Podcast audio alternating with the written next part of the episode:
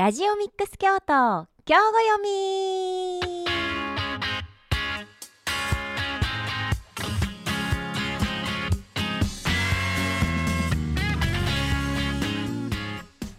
この時間は京都市北区上京区の FM870 ラジオミックス京都から京都の人も楽しめる今知っておきたい京都の旅や魅力的なスポットをご紹介する番組です。この番組はラジオミックス京都京都三条ラジオカフェ FM 舞鶴。以上のコミュニティラジオアライアンス京都の3局ネットワークで放送しています。また週末には各放送局でリピート放送もしています。ラジオミックス京都今日ご読み。お相手はあなたにハッピーボイスをお届けします。佐賀ねっちこと佐賀根幸子です。どうぞ今回もよろしくお願いします。春らんまんも桜の便りもねもうそろそろあの終わってしまったかな？桜見見られましたか？どうだったでしょうかね、はい、でもこれからはあの若葉が、えー、どんどん出てきて緑の美しいますます京都は魅力的な場所になるかなと思います、まあ、そんなところで今日はですね桜ではない、えー、でもちょっと華やかだったりするような情報もお届け届けできるかなと思いますのでお楽しみにお聞きください。さあこの番組ではあなたからのメッセージやリクエストもお待ちしております。宛先はえメールアドレス fm870 アットマークラジオミックスドット京都。fm870 アットマークラジオミックスドット京都。えファックス番号は075-432-5806 075-432-5806番です。ツイートしていただくときには末尾にハッシュタグをお願いいたします。ハッシュタグ FM870 ハッシュタグ FM870 とつけてつぶやいていただくと、えー、私たちも見つけることができますのでよろしくお願いいたします。さあ春の京都これから楽しいシーズンです、えー、どうぞ京都の旅これから楽しんでください。さあラジオミックス京都今日ご読み。この曲からスタートです。ビートルズオブラディオブラダ。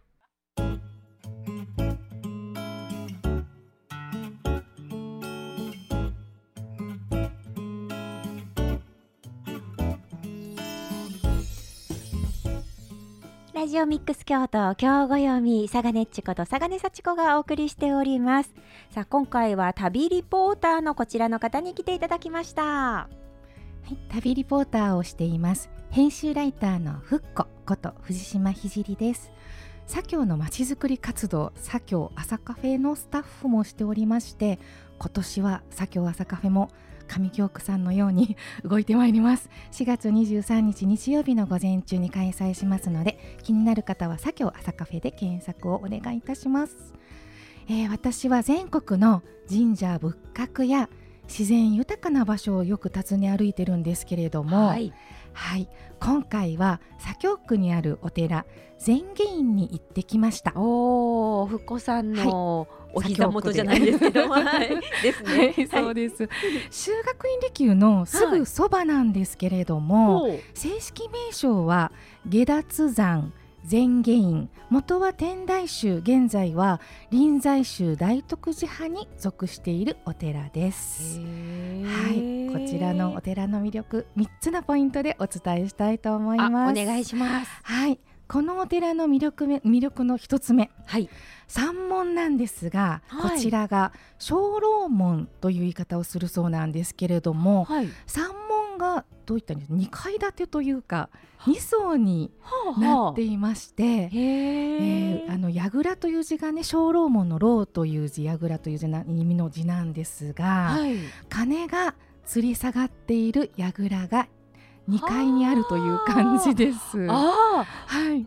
門の2階に、そうですね。鐘がついてる、吊り下がっているという珍しいものなんですけれども、ね。えー、こちらもちょっと小ぶりなのがまたすごく可愛くてえー、とそうです。三門自体も小ぶりでそこの2階にあるというのがすごくなんていうかあのか可愛らしいという言い方をしていいのかわからないんですけれども、はいはい、なんかこう、あの三門とか、はい、あの鐘が吊り下がっているとかそうですね。なんかすごい大きいいうね、はい、感じが。思い浮かべそうですね南禅寺のようなイメージをしてしまいますけれども、こちらお寺自体もまあちょっと小ぶりで山門も小ぶりながら鐘楼門ということで下から見上げるとかなりこう鐘があのがっつり見えるというかあの手の手届きそうなぐらいのところに鐘が吊り下がっていてこちらもちろんこの鐘を、はい、例えば彼岸会高誕会お盆などに行事の時に鳴らされるそうなんですね。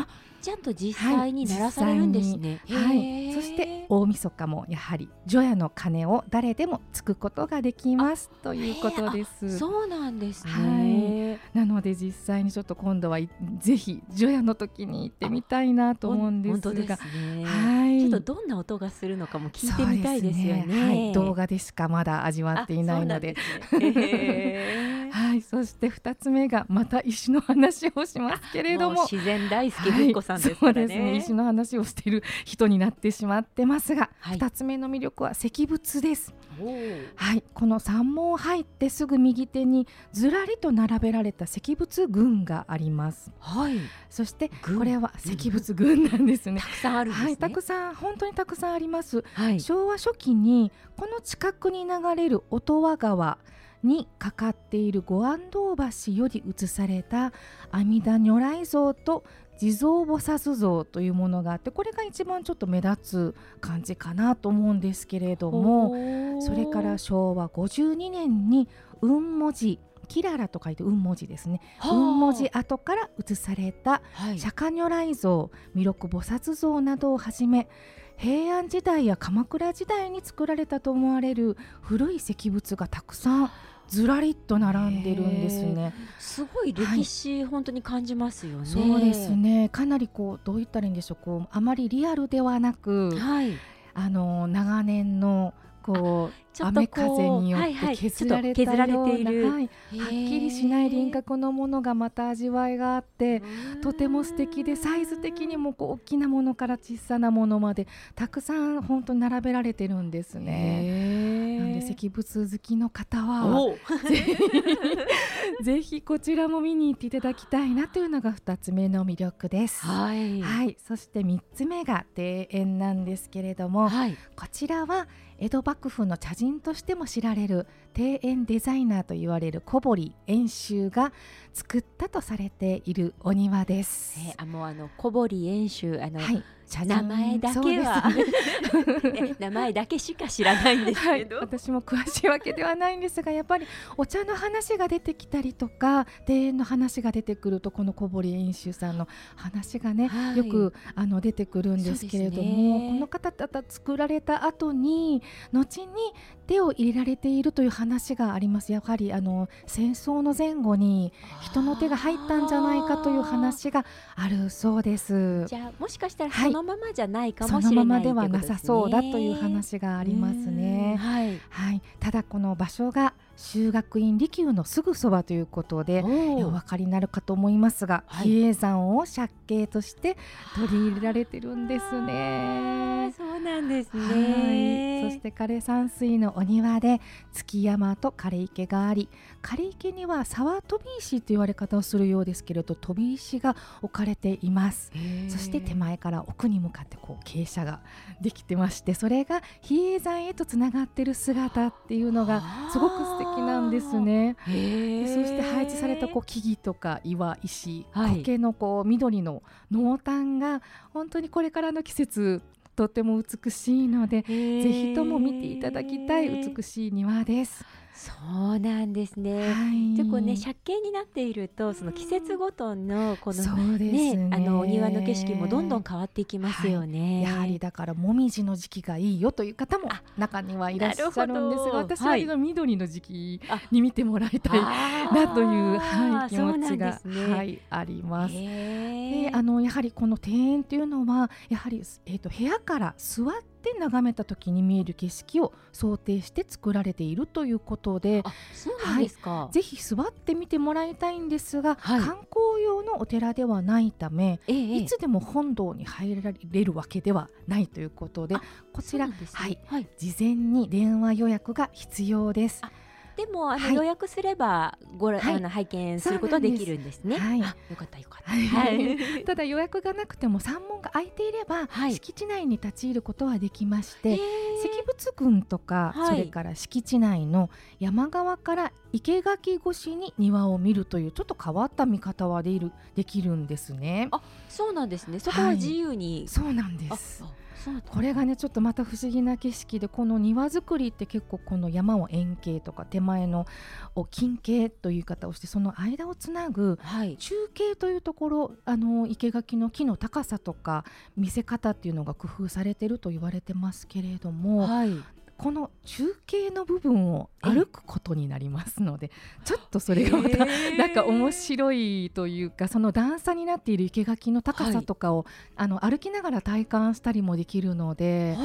ちょっとそれはあのいわゆるお庭の見方としてはとても珍しくて面白いんじゃないかなと。そうですね。はいえ、お庭の中に入るわけではないんですね。なわけではないんですね敷地の外の生垣の部分を歩けるというはあ生垣と生垣の間を歩く感じというなるほどなか。るほど。はいはいちょはい。っと説明が難しいんですが、へー一敷地内です。へーはいそして、えっと、この、まあ、予約をするんだなということでまたちょっと行きにくいなと思う方いらっしゃるかと思いますがちょうど4月の7日と8日に、7日と8日。はい、午前10時午後3時過ぎまでお釈迦様のお誕生日をお祝いする行事降誕会というのがありますよく花祭りという、はい、言い方をしますけれども、はいこれがお釈迦様の降誕の姿を表す仏像誕生物が飾られて甘茶かけをすることができますので、はい、こちらも楽しいかと思います。そうですはい、ね。なかなか味わえない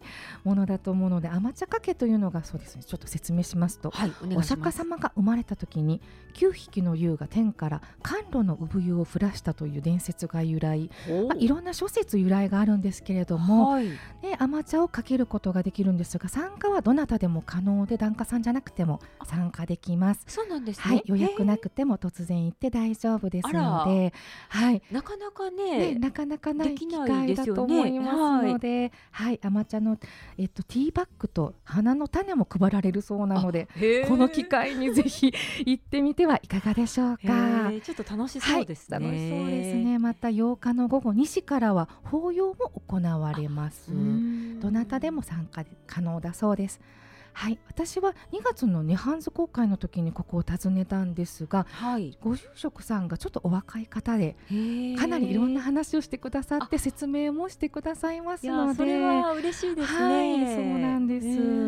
また写経や写仏ができる日も月に1回程度ありましてこちらは次の予定が4月1日午後1時から参加費が1000円です。はい。花祭りは参加費特にないんですけれども、えーえーちょっとあ後ほどじゃあ情報の中で詳しくお伝えします、はい、わかりました。今からじゃあすべて情報をお伝えしていきます。お願いします。はい、所在地が先ほど言った利休修学院利休の本当にすぐ近くで、ええ。しょあの所在地でいうと左京区修学院烏丸町20ってことなんですが、はい。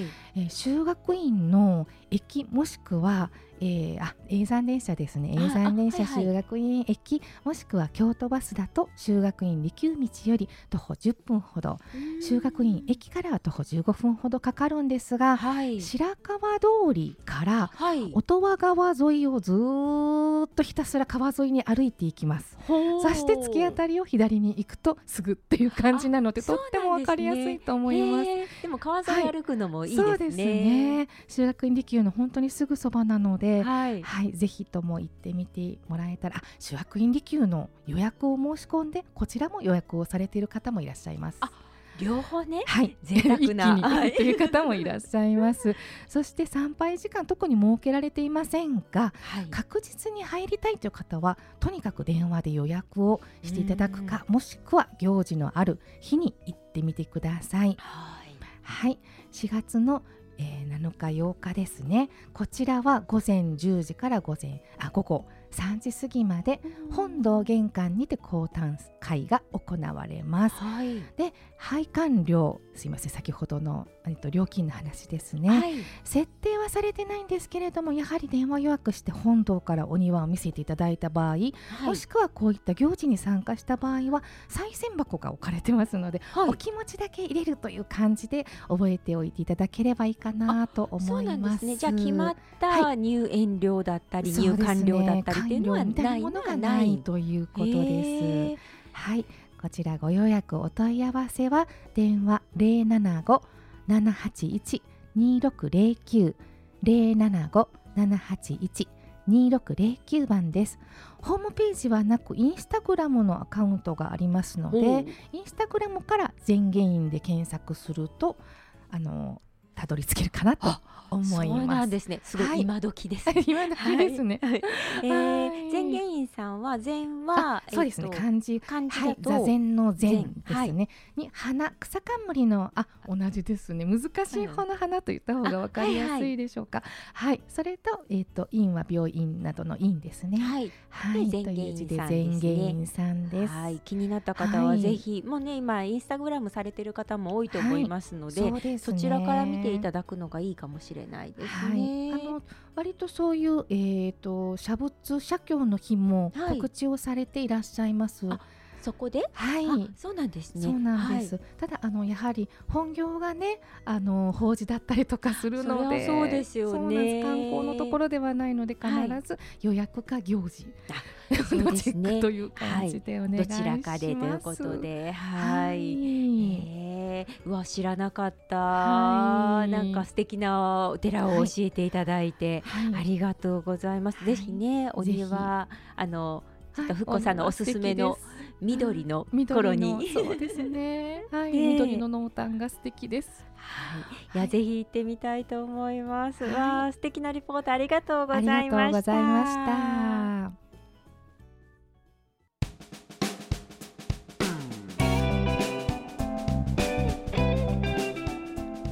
ラジオミックス京都今日ご読みサガネッチとあふっここと藤島ひじりでお送りしております。驚かしました。はい、あの、さっきの、はい。その前元院さんのその三本のね話をちょっと、小論文は、はい。いあの実はちょっとあのこの曲の間にお話ししてたんですけど、あの二階にあるのは二階に上がってつけるんですかって聞いたら、はい。なんと。一階からはい。一階からつく。1ん階からつくということですへねー私も2階に上がれるもんだと最初思ってたんですけれども。上がらないでそうです。下から。はい下からです。へえ、それもちょっとどうするんだろうっていうのがなんかかちょっと。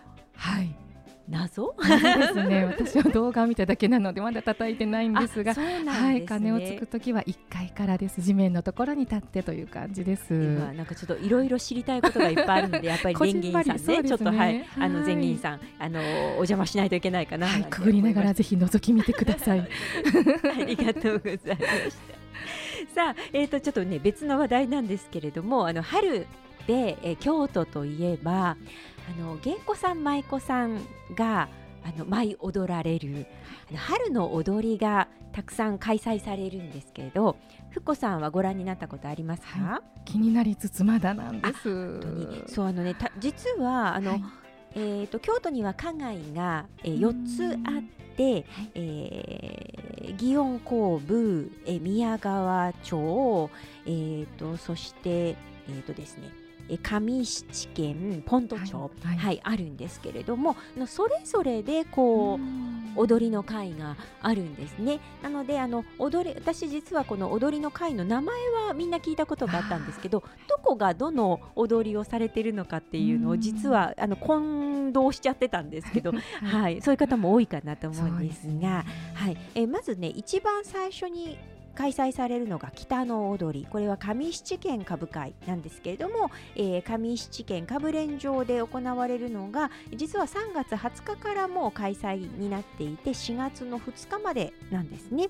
はい、これが一番一番手です。はい、で2番手になるのが、えー順番ですよ。はいうんえー都踊りこちらがえー4月の1日からここはね長くて4月30日まで開催されるんだそうです。えー都踊りは、えー実は、えー祇園後部の皆さんなんですね。祇園後部かぶれん場の方で開催されます。えそして次はですね、えー宮川町の皆さんですねが、えー、開催される、えー、第73回今年は第73回京踊りです、えー、こちらは4月の1日から9日までとなっておりまして開催されるのが京都芸術大学の中にあります、はい、京都芸術劇場春秋座。こちらの方で開催されるんだそうです。えそして5月に入ってから開催されるのがえポント町株会の皆さんの、えー第184回鴨川踊りになります。えこちらはポント町かぶれん場の方で開催されるということなんですね。え5月の1日から5月の24日までとなっています。そう考えると開催期間がかなり長くて、えーね、はい、3月から5月にかけてずっとどちらかの、えー、加害の皆さんの華やかな踊りが見ることができるっていうことになっているんですね。私も実は子どもの頃にしか、はい、あのー、見たことがなくて大人になってからまた行ってみたいななんて思います。はい。えー、北の踊りこちらのお問い合わせは、えー、上七県株会電話075-461-0148そして都踊りこちらは祇園工部株会の方になります。電話075-541-3391番ですね。そして京踊りこちらは、えー、宮川町お茶屋組合さんの方になります。075-561-1151番にお願いします。で最後鴨川踊りですね。こちらはえポント町株会の方にお願いいたします。075-221-2025番。えこちらがお問い合わせとなっております。え気になった方はぜひえちょっと問い合わせてみられてはいかがでしょうか、えー、春の踊りのご紹介でした。